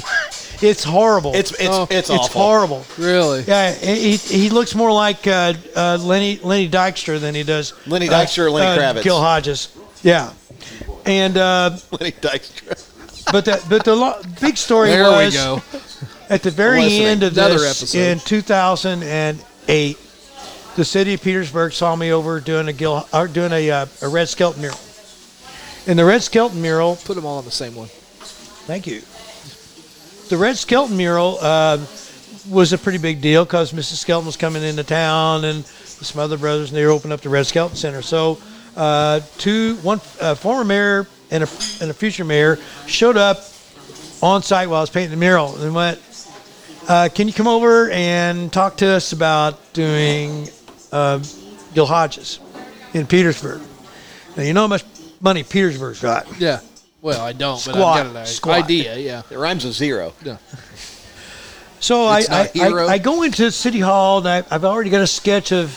I should show you this, the original sketch because the original sketch has a plaque on one side of Gil in the Hall of Fame and the logo of the Hall of Fame on the other side, and that's exactly what we did to the mural on uh, Thursday or Friday. On Wednesday, we did Yeah. that Wednesday. Um, but in the meeting was John Craig, who was uh, then the mayor, uh, a guy named Wayne Malott, Who's passed Uh, away. these all these guys, have, other than John Craig, and uh, have passed away. There were four classmates of Gil Hodges. So I whipped this thing out, and we're looking at the at it, and I can't remember the numbers, but I think it was around forty grand that I needed to do the mural. And you did this, as I recollect, you did this in 14 minutes, correct? The mural. I thought about it for 14 minutes, and then I started. I had to think if we're going to come back to that. anyway, uh, we're at the meeting. I'm going to make this real short. I've lied all this time, but it's promising short stuff. But um, they're talking, and they want they want to know, and they're like, we can't afford forty thousand dollars. And I said, look, I need to make this out of good stuff. It's got to last. It's got to last. You don't want it to be. I don't want them call me And, when they, and you don't want it to be shit. I mean, no, yeah, right. No. Yeah. So I do most of it. I did. I did most of it in Tempe, Arizona, in my studio, and I knew Joe Garagiola, and I knew also his neighbor, uh, but I've never been to Joe Garagiola's house, so I just knew Joe with my association with the Diamondbacks at the very beginning. So Joe comes into the to the studio with his with his neighbor, brings him in. Joe's probably a year. He probably died about a year later, a little over a year later. He walks in. He's still got it between here. He's still Right. pretty pretty pretty much on it. And he looks at it, and the catcher that's behind Gil catching, he looks at that and he goes, "Randy, that's me. You just painted me. That's me in the St. Louis Cardinal outfit. That is me catching behind Gil, Hodges." I said, "No kidding." I really wanted him to autograph it, but I forgot to tell him. I, forgot to ask him. So it was Joe Garagiola is in the, in the mural. Joe Joseph, I I can't substantiate that because Joe's dead. But uh, the four guys were just dejected looking in this meeting, and I said, "Look, the the, the panels cost this much, the paint costs this much. I got to take it and put it in the back of my van and drive it down here because you can't just ship it because it'll cost a million bucks." And I said, "Look, I need people to help me put it up and all that stuff." And I think I did that mural for under twenty. Yeah. Well, I made this much off of it. And what year did you do that in? 2009. Because it still looks fantastic. Yeah, it's still good. In fact, I looked at it, checked it. There's some little bit of repair, and uh, I just called a guy, and they're gonna do another clear coat. They haven't done a clear coat in over 10 years, so they're gonna re-clear coat it, and it'll look a little better. Yeah. So anyway, I remember those guys being dejected, and Wayne Malott owned uh, Petersburg or Pike County Ready Mix Concrete Company. And Wayne looks over me, he goes, Randy, I'll pay for it. Because the other three guys are farmers, they're retired, they're 80, Yeah. eight, early 80, early mid 80s. Right. The mayor's the mayor, he's got no money either. Right. Town's got no money. So we got some donations, and I, I made money by painting people in the background, in the crowd. I got like a hundred bucks a head, and I think I painted. about- Really? yeah, I think I about painted about thirty-five of them up there. So I, I that paid for my trip there, back, and a little bit of money in my Could pocket. you run by there and put our logo on there, the B3 Yeah, podcast? we need the B3 podcast on there. Yeah. Well, my dad's not even on the mural. You know, he, he had to find that out the hard Yeah, way. yeah, uh, all the guys. He's up by, by the mural. The, the on the day that Hodges was uh, inducted into the Hall of Fame, bunch of Petersburgers got Petersburgers. That's pretty good. That's a great. Yeah, I like yeah, that. yeah, Petersburgers. They don't open up a restaurant since they can't Yeah, afford a Petersburgers, McDonald's. right. Call it Petersburger. There we go. We, we're we're. That's awesome. Yeah, I we're- think it is. It here is. we are helping small town. The original Petersburger. I mean, Fourth, you know, fourth the- wife eats free. Yeah. their only their only other claim to fame, you know, they're they said, "What's a good re- what's a good restaurant?" Well, Fish Hut makes a great pizza, and I'm like, "There you go, Fish Hut makes a pizza. when it's, we it's good." when we mer- we moved back here five years ago, my brother-in-law said, "Hey, if you haven't had pizza, go to the Fish Hut." Yeah, I. What? what the hell did you just say? that salmon tuna uh, pepperoni pizza is really good. yeah. So we got it all. We got it all pulled up, put up. We had a bunch of volunteers pulled up, and then channel uh, channel two from Terre Haute, channel fourteen from Evansville, channel seven from Evansville came up, and it was really very uh, uh, heartening because we put his stats up there. We want everybody to know his stats. Right. You know, this is what this guy did. You know, Miracle Mets, all this, all these, all this major stats. Hall, you know, uh, Should have been in the Hall of Fame a long time ago. 80s at the Yeah. at the least in the early 80s. Uh, But the old guys were still alive when I got it done. I wanted I really hurried to paint it because they looked very old. Wayne was still fine, but uh, he just found out he had. Uh, uh, I think he had cancer and and or his wife both had cancer. Uh, I gave Wayne the original art that's framed, and he got it. Um, and uh, when they when we got up there, they're interviewing me, and the three guys and Wayne show up. You got three guys that are probably about that. They're 85, 86 years old, uh, and they were all crying. They just sat there. Wow. And they had their wiping their eyes. I'm gonna go. I'm gonna get choked up. Yeah. And um, all of a sudden, I get started getting national attention for the mural. Didn't say anything about it to anybody. I'm getting calls from ESPN. I'm getting calls from Fox Sports. I'm getting calls from the St. Louis Cardinals. I'm getting calls from why St. Louis? I don't know. Yeah. Don't ask me why. I'm getting calls from the Mets. You know, and I'm not getting called from the Hall of Fame. I thought I'd like to get a call from the Hall of Fame. So one day the Mets called me, and the, the sports information director for the Mets about three years ago called me. He goes, because I'm in two of his documentaries and two of his books about Gil Hodges. And they said, Randy, how, how, what do you think Gil Hodges is not in the Hall of Fame? I said, I'm going to tell you. So I told him the same. It's the only guy other than today that I've told that story to was the sports information. His name is Jay, and I can't remember his last name. Sports information. He's still sports information for the Jets or the Nets or the Mets, and he, he was the one that got us Hall of Fame tickets to, to, to attend the Hall of Fame. If my dog hadn't jumped off the couch and broke her back, Which happened as I was speaking to you. He was speaking to me. Uh, I was Your at the dog emergency- broke its back. We did, did. We thought she dislocated two Oh my discs. This Was is as we were having an interview. Oh my goodness! He's having an interview with me. I'm in there. My my fiance's crying her eyes out. I'm talking to him out in the waiting. Wait a minute, wait a minute. Fiance? Six. That's number future six. fit, future six. Oh. Six. Okay, all the one my can- dad says you better Best marry one? that one. Oh, All right. it, look, I'm gonna tell it. She's probably gonna listen to this hot- this podcast. This girl is absolutely gorgeous. If you saw me next to her to shoot, you'd be going, "What is she How doing does with she that?" feel, How does she feel about your car? She okay with it? or- Well, I drive a van now. okay. She's a nurse practitioner and she drives a Lexus. She's okay. So she's She's up there with me. She's probably since I slowed down, she might be making more money than me now. Okay. So, all right. so uh, um, She's not like the chick from Brooklyn who wasn't crazy about your Wasn't car. crazy No, about his Porsche. I have to tell you this story. We can we can talk about anything, right? Yeah. I kind of lost it for her because she looked really good. You ever hear the jell- term jellyfish? I snapped that bra off, and those tits went boom underneath her armpits. And I said, I can't take it. I can't take it. I'm not going to tap into that at all. Done. And I felt so ah. good. I was so sad that we weren't getting along that well because I wasn't Italian. She didn't like that. I like Italians, Randy. You know, like, okay, yeah, okay. I'm, I'm, I'm good. Well, I like tits that don't go in your armpits when you take your bra off. So I'm not going to sell her. I'm not going to say her name because if I did, she'd be calling me the next. Randy, why are you talking about my tits like that? And she sounded like that, you know. Yeah. Her dad actually offered me a house if I'd marry her. You know, that's that's how, how Yeah, that went. right. And she was she was a really gorgeous gal. She still is. Probably a Dodger fan too. Yeah, prob- well, she she's from Brooklyn, dog. I'm just saying. Yeah, well, but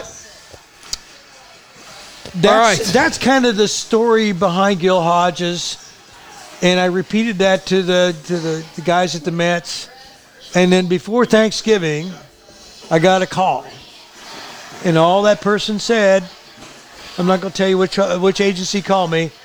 They just called, and I recognized his voice, and all they said was, "He's in." I broke down and cried. Yeah. That was it Awesome. it was quite a journey, and it was, you know, it was emotional. It got emotional for me. I never really met the Met guy. the guy, yeah. I never really met the guy. Right. But I met his son. I met. my, my, my mother, who's so wonderful, who is who doesn't give two craps about sports, but that was a week before it happened, and she she said, "Have you talked to your grandpa?" And I said, "I haven't talked to my grandpa." She said, "Have you talked to e- either of your uncles?" I'm like, "I haven't seen my uncles," and she's like, "What's what's some more tea. Uh, and, and she just said, "What's what's going to happen?" And like, I mean, I just got online, and I just, I mean, I looked a week later, and I'm like, it can't be, and you know, it it, it, it, it was, it, it was, and and to You have to the way admit- the way I, the way I describe it, not to step on you, Nah, that's all right. Uncle, but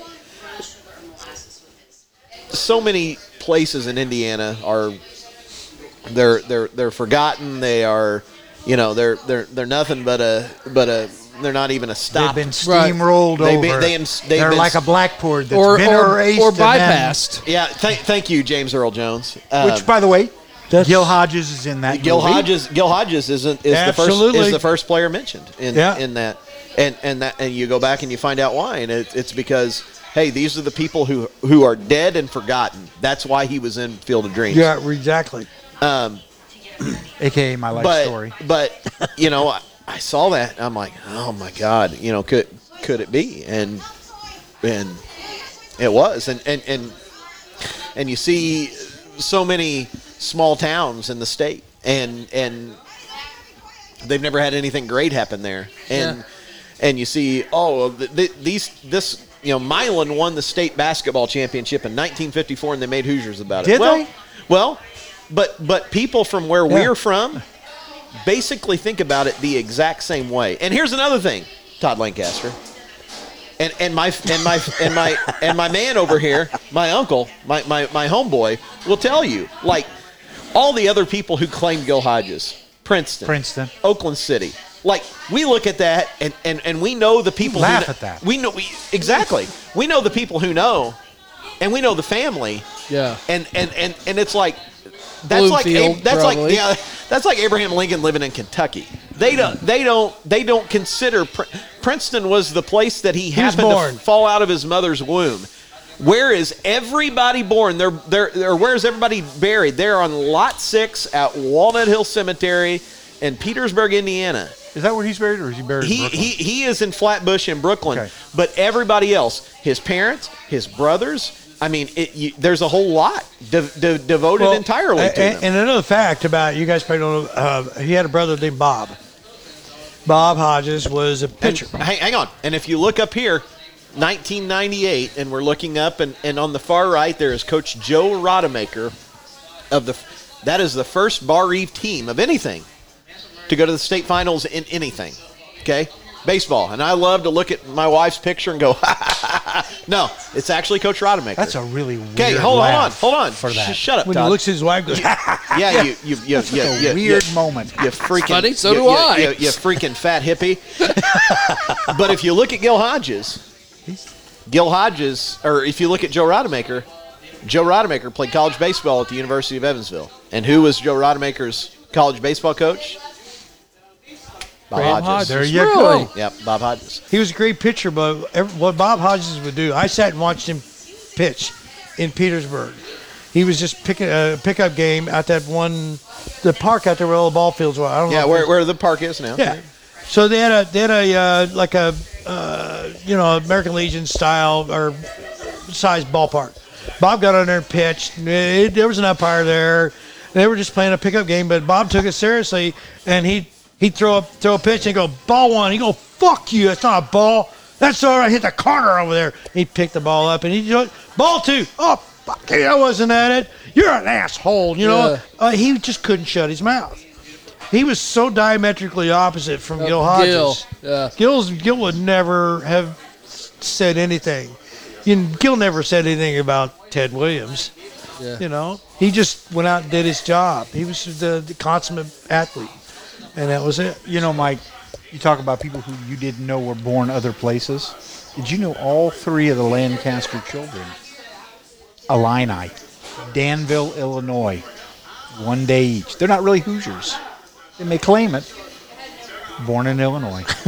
Thanks. Thanks for that, Todd. Just thought I'd throw that out Thank you for you for because Wow. Now we're starting to hell, forget this Ted Williams shit. now I we're think. dropping bombs. same town as Well, Coach Randy Hughes Hedden, from. you've said it all. you said Pretty well said it all. I'm, this is my last year speed painting. Really? I might take on a couple of jobs. Well, what I did, I doubled my price. Well, Uh, there you go. I, I posted on Facebook. I'm, I'm, I'm not gonna. I, I'm gonna pare it down. Um, my fiance wants me to stop, and I'm just in the. I'm uh, I'm actually concentrating on a lot of sports related and rock and roll related oil paintings that I'm doing. Nice. You know, and uh, I, I can show you guys a few of them if you want. Oh, Who's your food? I'm I'm guessing the Beatles, your all-time favorite band. Uh, Beatles, then Rolling Stones, kind of in that. About in that or order. the Allman Brothers. They make it in there. Allman Brothers is they're just in a different league. They they were true. God, Uh, Midnight, you know- Midnight Riders. So. I mean, I, when I lived in Evansville, we had a place called uh, the Thirteenth Hour yeah. down. Uh, it was the ABC store, and in the basement of the ABC store by Washington Square Mall, or Washington Square, or whatever they called it. Yeah. Underneath there, it was open for three years, and it was just teenagers. If you were uh, between 13 and 19, you could go in there. Yeah. and they had black light. Nobody smoked. There was Right. just cokes and you know potato chips. I'm sitting in there, and I actually um, uh, was. Uh, uh, they had bands come through there you didn't even know.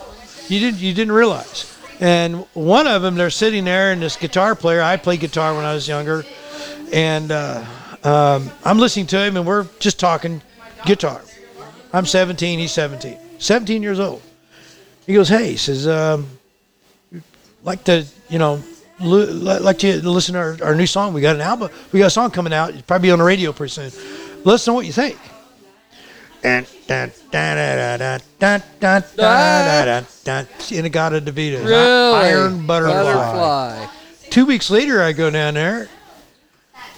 Lynyrd Skynyrd is in the basement of the 13th 13th hour in Evansville, Indiana. Wow. Lynyrd Skynyrd. That's they awesome. played at Mesker Park back in the early 70s. Yeah, and I also saw the Association and the Turtles oh, around Mesker Park. In fact, I got a buddy of mine who's got a ticket that's like Skinner, the Eagles, and somebody else from Mesker Park.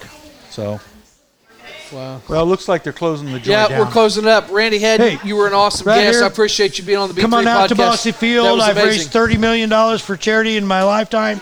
Let's do it one more time and see ya. Sounds good. Randy, thank you out. so much. Deco, you're the best there ever was. We give you a lot of shit, but this guy You right got here, very little shit tonight. you should you should be very proud of your nephew. I, I can tell you from a parent that was of a student uh, that he taught. He finds what uh, what they can excel at, and he brings it out of them, and he's awesome. Read Todd Lancaster's wise words every week in the Washington Times Herald. I'm Brino. I just want you to tell your friends about this podcast, and uh, we appreciate having Randy with all his great stories. We could we could have do this all the time, but we'll be back here probably sometime after Labor Day with regular shows again.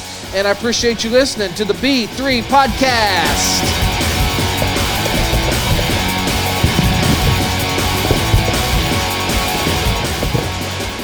Bye, Deco's mom.